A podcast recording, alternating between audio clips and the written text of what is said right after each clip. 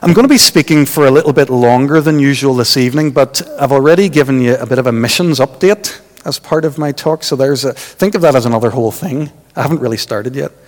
And we're not doing a Bible reading because as we talk, we're going to read some Bible passages. So Isaiah, think of it this way we'll let him be our preacher, okay? And I'll just guide us through some of the passages.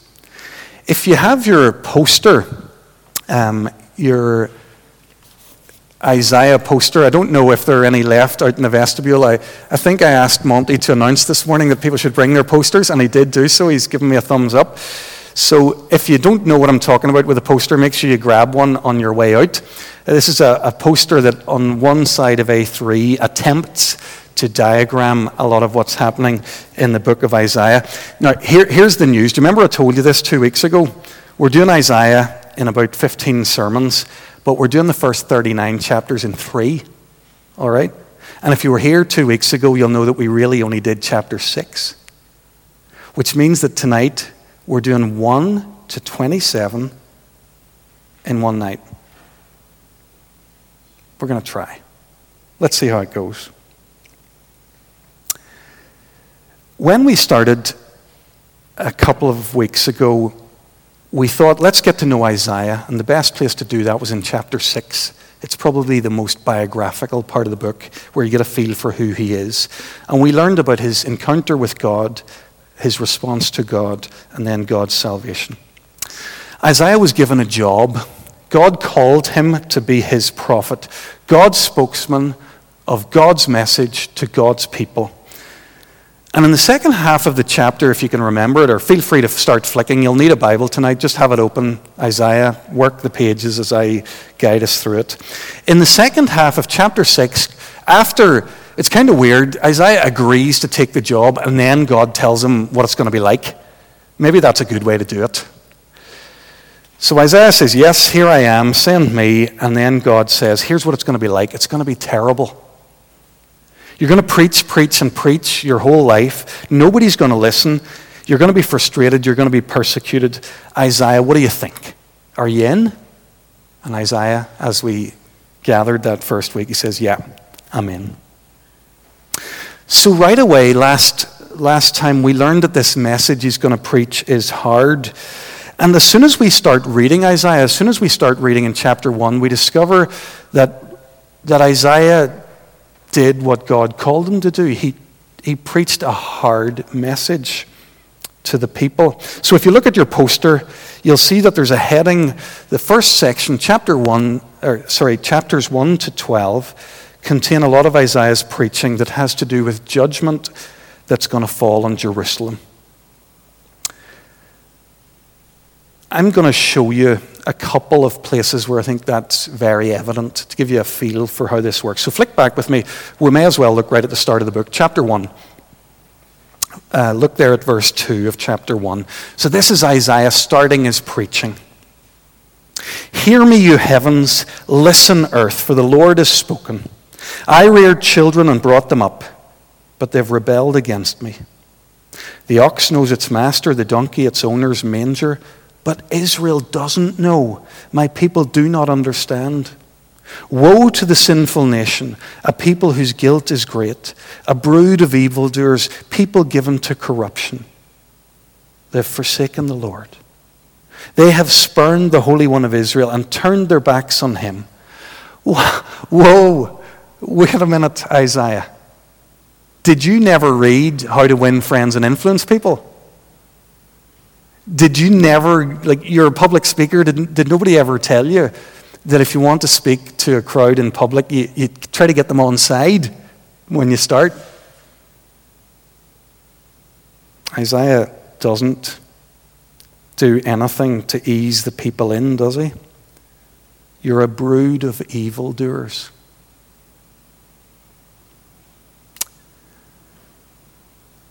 How would we like that if, if that's what we listen to every week in church. If that was the message here in Kirkpatrick Memorial.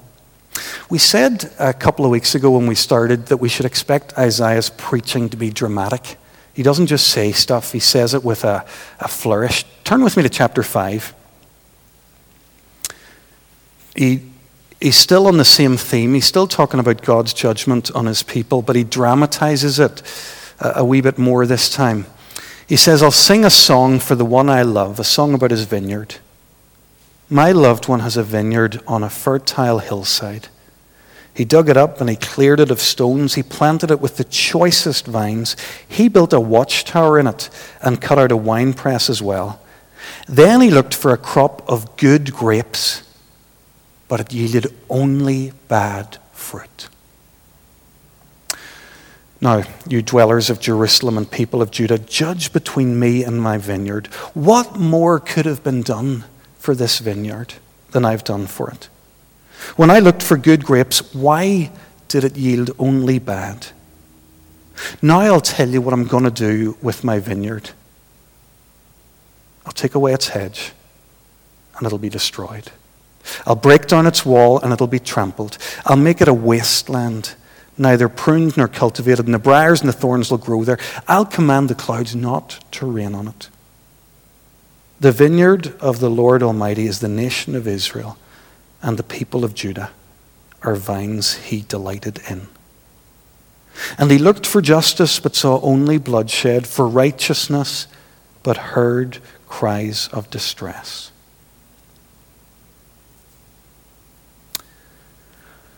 So, this first section of Isaiah, chapters 1 to 12. It serves in many ways as a microcosm for the whole book. Isaiah's preaching from these opening chapters, it, it just poses a, a, a big question. How's this city of Jerusalem, this godless, faithless city that it's, to, that it's become, and, and the people of God whom it symbolizes, how are they going to be transformed into a faithful people a faithful city which walks in God's ways?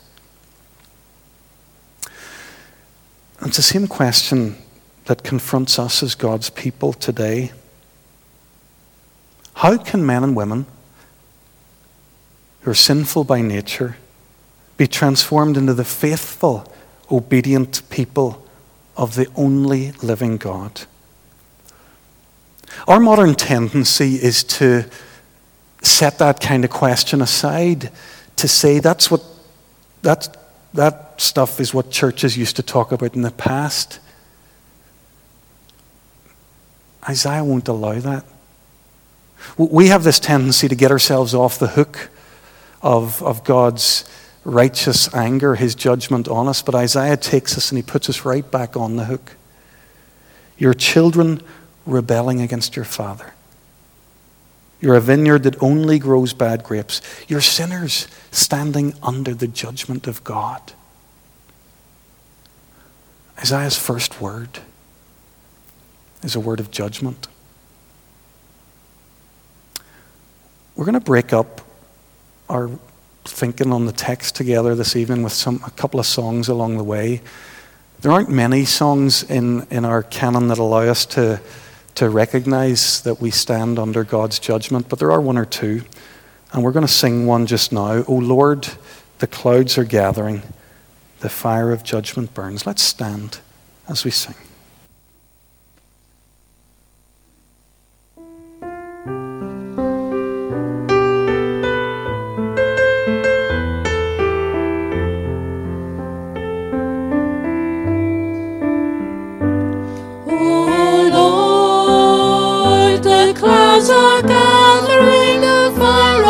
Scorned, and I so broken. Have mercy, Lord. you stand upon to see all of your blisses crowned and life so broken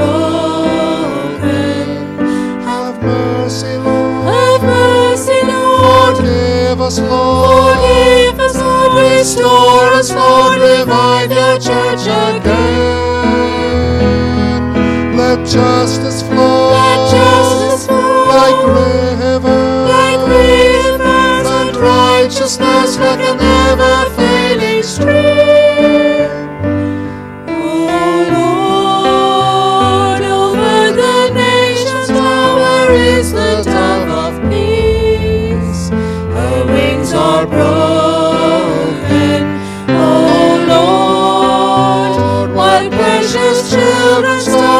spoils of war.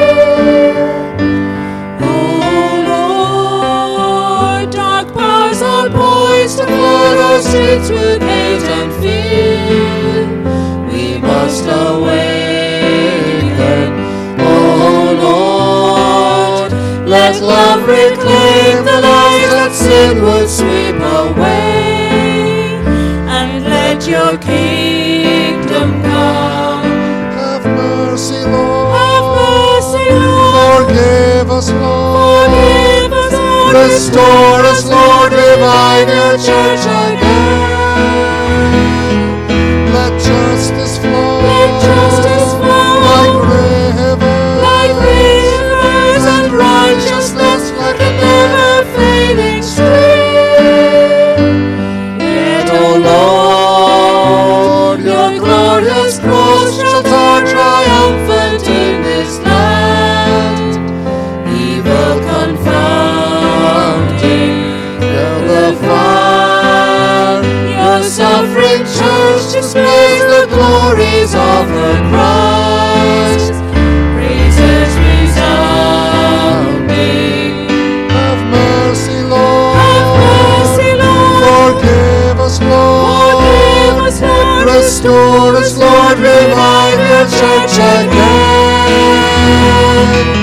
Let justice flow. Let justice flow. Like rivers. Rivers And righteousness like a never failing stream.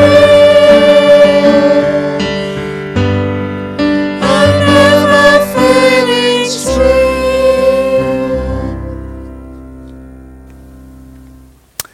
So Isaiah's message is, first of all, one of judgment. But it's not the end of the story. Again, if you look at your poster and notice what the heading says over chapters 1 to 12, it says that the, Isaiah's teaching is of judgment and hope in Jerusalem. We got a wee early glimpse of that actually in chapter 6. I don't know if you remember that. It was quite a short moment at the end of our chapter and our sermon.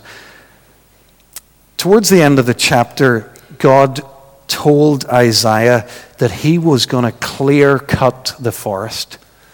He was going to cut his people down. But he said, verse 13, that the holy seed will be the stump in the land. There's seed in the stump. Although Isaiah's message here in chapters 1 to 12 is predominantly one of judgment, there are glimpses of hope all the way through. Let me show you a couple. Look at chapter 2. This is what Isaiah, son of Amos, saw concerning Judah and Jerusalem. In the last days, the mountains of the Lord, the mountain of the Lord's temple will be established as the highest of mountains. It'll be exalted above the hills, and all the nations will stream to it. Many people will come and say, Come, let us go to the mountain of the Lord, to the temple of the God of Jacob. He'll teach us his ways so that we may walk in his paths. The law will go out from Zion, the word of the Lord from Jerusalem. He'll judge between the nations and will settle disputes for many peoples.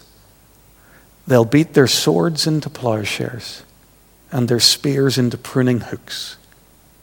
Nation will not take up sword against nation, nor will they train for war anymore. Come, descendants of Jacob, let us walk in the light of the Lord. Some of the most beautiful words in the whole of Scripture. And they're right here in the middle of these judgment oracles. Yes, there will be judgment, says Isaiah, but there are days to come, the last days, when God's promises to God's people will come true. When you read those early verses of Isaiah 2, does it, does it resonate with you? Does it speak to you? Does it point you back? Genesis 12, when God calls Abraham, I'll make you a blessing to the nations and I'll bless you. All the people on earth will be blessed through you. Don't give up hope, Israel. Don't give up on God's promises. He's going to make them come true. Let's keep on the lookout for these messages of hope. Do you remember what was said at the end of chapter 6? That when the Lord cut down his, his people, that that wouldn't be the end of the story. There's seed in the stump. Jump with me to chapter 11.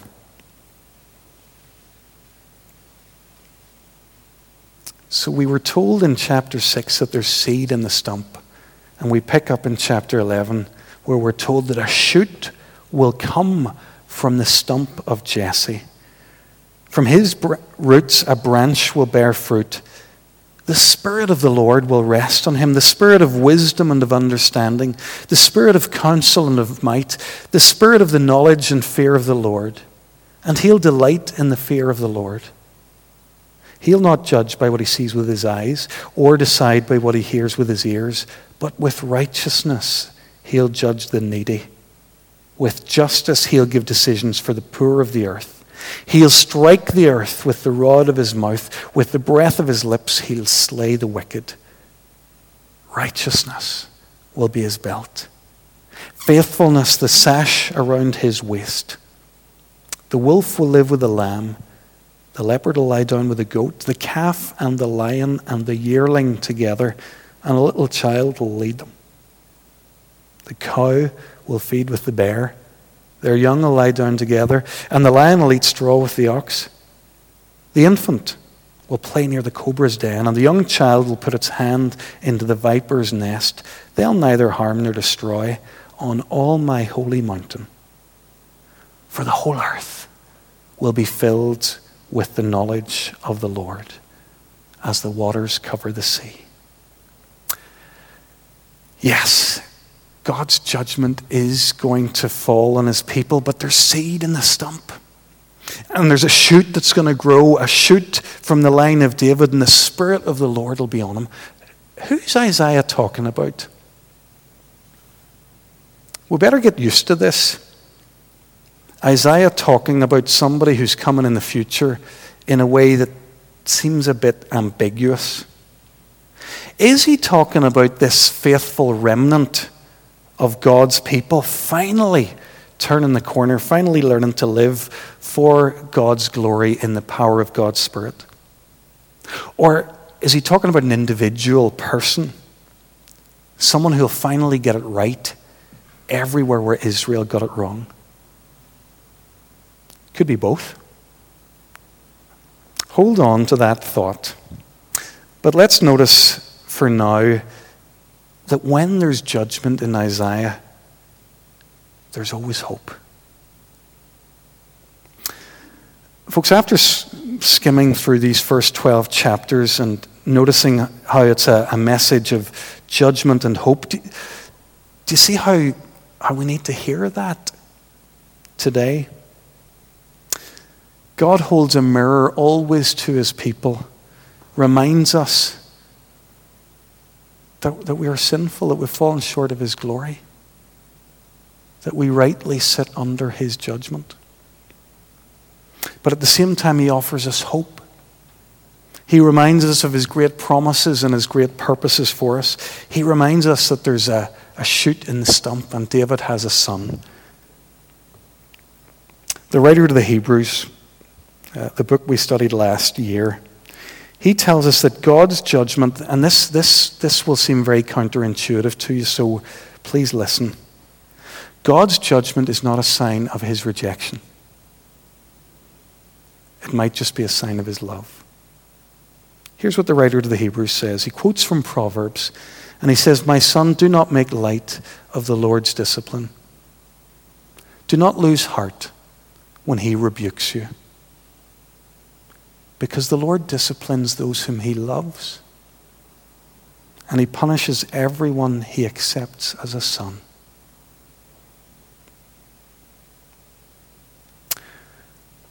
Where there's judgment, there's hope. God's disciplining us. He's calling us to return to Him. The best thing that we could take from these judgment passages in Isaiah is allow them to grab us, to turn us back to repentance and back to God.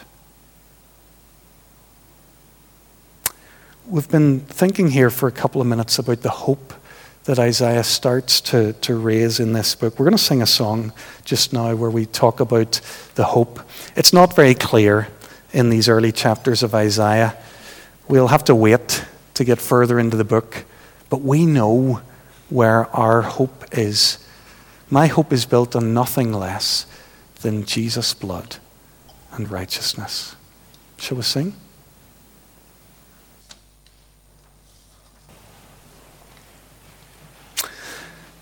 So we're beginning to get a feel for the rhythms of Isaiah's message. It's going to be a message of judgment and hope. It's a message that has to be heard, first of all, by God's own people.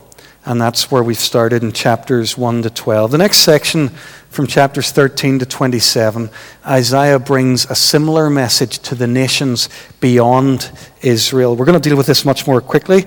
You'll be glad to know. But let me show you a little bit of how this works. God's people stand under God's judgment for a particular reason. They are His people. He's in covenant with them, and they have failed to, to live their terms in the covenant. It doesn't mean that the covenant's terminated. But it does mean that he'll discipline them, as we've already said. But Israel aren't the only people who are in an accountable relationship with God. Chapter 10, for a moment. We find here that Isaiah, this is him starting to pronounce judgment on people other than Israel, and it's on Assyria. And at this point, it helps to just have a little bit of understanding in the history of Isaiah's times. We're going to do more of this. If you're frustrated that we haven't talked a lot about the history, we will uh, do a slow release on the history of, uh, of Isaiah's context. God has used Assyria as an instrument of his judgment on his people Israel. And that's a northern half of what used to be the one nation of Israel, but has become a divided nation of Israel and Judah in the south. So Assyria has been this instrument of judgment in God's hands, but this is where it gets interesting. Verse 5 Woe to the Assyrian, the rod of my anger, in whose hand is the club of my wrath. I send him against a godless nation. So, the godless nation he's talking about at this point is Israel. The Assyrians are the, the rod of God's anger against his own people, Israel. I dispatch him, the Assyrian, against a people who anger me, to seize loot and to snatch plunder and to trample them down like mud in the streets. So God's saying, I've used Assyria to judge my own people, Israel. And in that sense, we might say that God is the one who's responsible for the suffering of his people. He's disciplining them. And that, that is true. That's right. But look at verse 7. Talking about the Assyrian, God says, But this is not what he intends, not the Assyrian. This is not what he has in mind. His purpose is to destroy, to put an end to many nations. So there's two things going on here at once. Although God's used Assyria to punish his people, to bring judgment on them, he holds Assyria accountable, accountable for their, their destroying nations for their own gain. So, verse 12, they're going to come under judgment. When the Lord has finished all his work against Mount Zion and Jerusalem, he'll say, I'll punish the king of Assyria for the willful pride of his heart and the haughty look in his eyes. Uh, that, there's something interesting going on there that I just wanted you to notice. I don't always love the headings that the NIV puts over bits in the Bible. I think you've heard me say before, those are made up. Somebody somewhere just decides what the heading should be and where it should fall.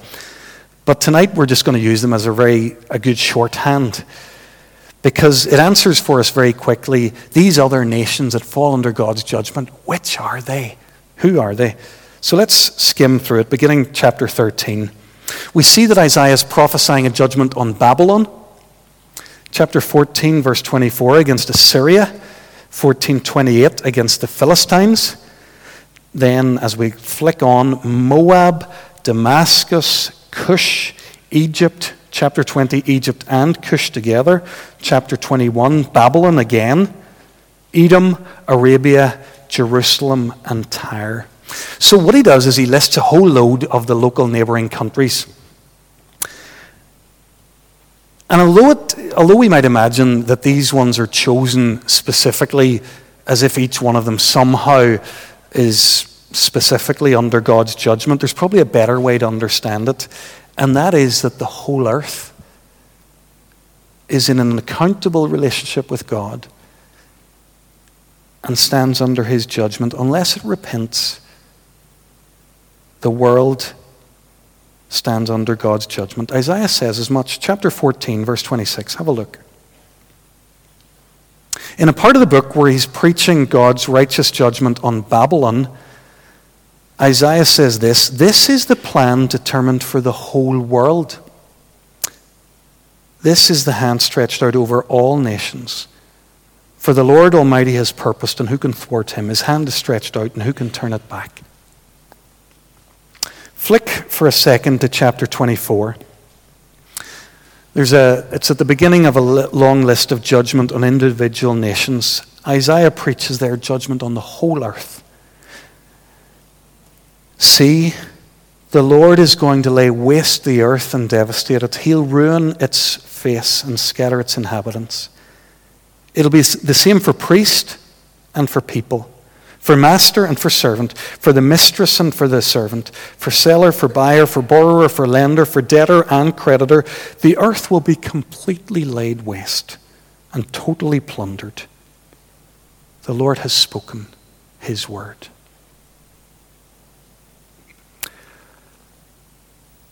God's judgment is over not just Jerusalem and Judah and Israel and the nations mentioned by name in Isaiah's prophecies. It's not only on Genghis Khan and Adolf Hitler and Joseph Stalin, but on all the earth. That's Isaiah's message. All the earth stands under God's judgment. When we noticed in chapters 1 to 12 this, this very strong sense of God's judgment, some of those very graphic images flattening the forest, God's judgment over God's people, and we read now that God's judgment hangs over the whole earth. We did say back then where there's judgment, there's hope. God judges people because he loves them, because he hasn't given up on them, because he disciplines them, and he wants to draw them back. What about these nations? They're beyond the borders of Israel. They're outside of this particular ethnic group, these descendants of Abraham. We see now that there's judgment hanging over them. Is there no hope?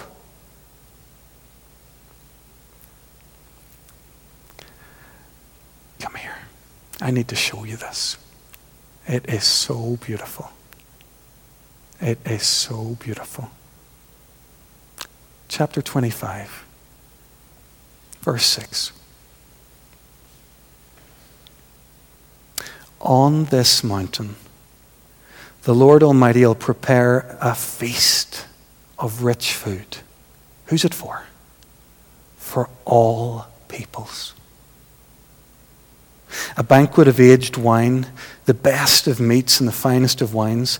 On this mountain, he'll destroy the shroud that enfolds who? All peoples. The sheet that covers all nations. And he'll swallow up death forever. What's he going to do? He's going to wipe away the tears from all faces. He'll remove his people's disgrace from all the earth. The Lord has spoken. In that day, they'll say, Surely this is our God. We trusted him and he saved us. This is the Lord. We trusted him. Let us rejoice and be glad in his salvation. Yes, there's judgment, and it's over all the earth, but there's hope too. One day the Lord's going to destroy the shroud that enfolds all people, the sheet that covers all nations. And in case we're wondering, because I am as I read that, what's he talking about? He tells us he will swallow up death forever. It seems, folks, like the message of hope isn't limited to Israel, it's for all for all. I asked you at the start of our service, you've forgotten this because it seems like three days ago. I asked you at the start of our service what Dan's WhatsApps had to do with Isaiah's prophecy. It's amazing. There are signs that the prophecy the prophecies are coming true. Flick with me for last time, chapter 19, verses 19 to 22. You'll love this.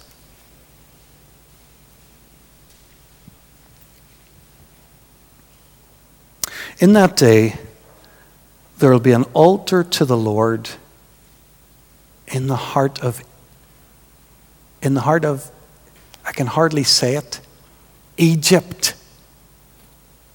and a monument to the Lord at its borders. It'll be a sign and a witness to the Lord Almighty in the land of Egypt. If you know your Bible at all, you'll know that Egypt is the enemy. The first and the greatest enemy of the people of God. All those years ago, Moses wanted to bring the people out of Egypt across its borders into a desert so that they could worship their God. What does Isaiah say? Nobody's going across any borders anymore. We're going to worship in Egypt. There's going to be an altar in Egypt. Some of you might know that I had the privilege in 2010 of going to the, the third Lausanne conference on world evangelization in Cape Town. I remember sitting in a seminar, it was a huge gathering. The, the whole thing, sorry, was a huge gathering, 4,000 people, but you got to choose seminars. And I went to a seminar, and it was one of those moments where you think, oh goodness, I must have chosen the wrong one. I was in a room about the size of our Whitley Hall with 20 other people. There was a guy at the front teaching, he was from Egypt, and he was brilliant. And there were some other guys sitting beside me. I turned to them at the end of the, the, the lecture and I just made conversation. Where are you from? Egypt. What's it like? It's very much majority Muslim. Can be a hard place to be a Christian. That must be tough, I said. And they just lit up. And they said it's the easiest thing in the world to talk to our Muslim neighbors about Jesus. Wow. I didn't know that. But this is what the Lord's doing in Egypt. But what about Dan? I want to keep coming back to that because there's something here and this trip that he's made to work with Syrian refugees in Lebanon. Hold your horses. Verse 23. In that day, there will be a highway from Egypt to Assyria. I need to show you where Assyria is. Can we pop up that map, the first of the two maps? All of that green stuff is the Assyrian Empire in the time of Isaiah. So we might say Assyria is to the northeast of where we know Israel is. Okay? Reading on in the text, the Assyrians will go to Egypt and the Egyptians to Assyria. The Egyptians and the Assyrians will do what? They'll worship together. Okay? Israel's two big enemies worship together. In that day, the Lord, or sorry, Israel will be the third, along with Egypt and Assyria, a blessing on the earth. The Lord Almighty will bless them, saying, Blessed be Egypt, my people, Assyria, my handiwork, Israel, my inheritance. Wow. The second slide there Assyria is the dark, the darker green to the north. Egypt is the, the green to the, the south. And Lebanon is just north of Israel. This road that runs through Assyria to Egypt, this axis where God's going to build his people, is the place where Dan has been working with a fledgling Christian church made up of Lebanese, of Syrians, of Kurds, of just about everybody else who lives in that region.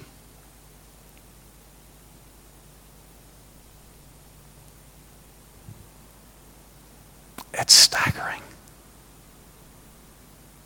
Think about that for a second. Think, hold this part of Scripture in your heart. If God can build an altar in Egypt, and if he can have a highway, a worship highway running between Egypt and Assyria, there are simply no limits.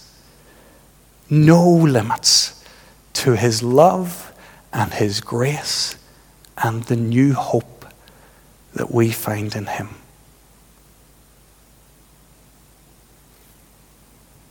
Folks, this is our God. A God who judges his people and the earth, who disciplines all because he loves, but then welcomes all back in love and grace and hope. Let's pray.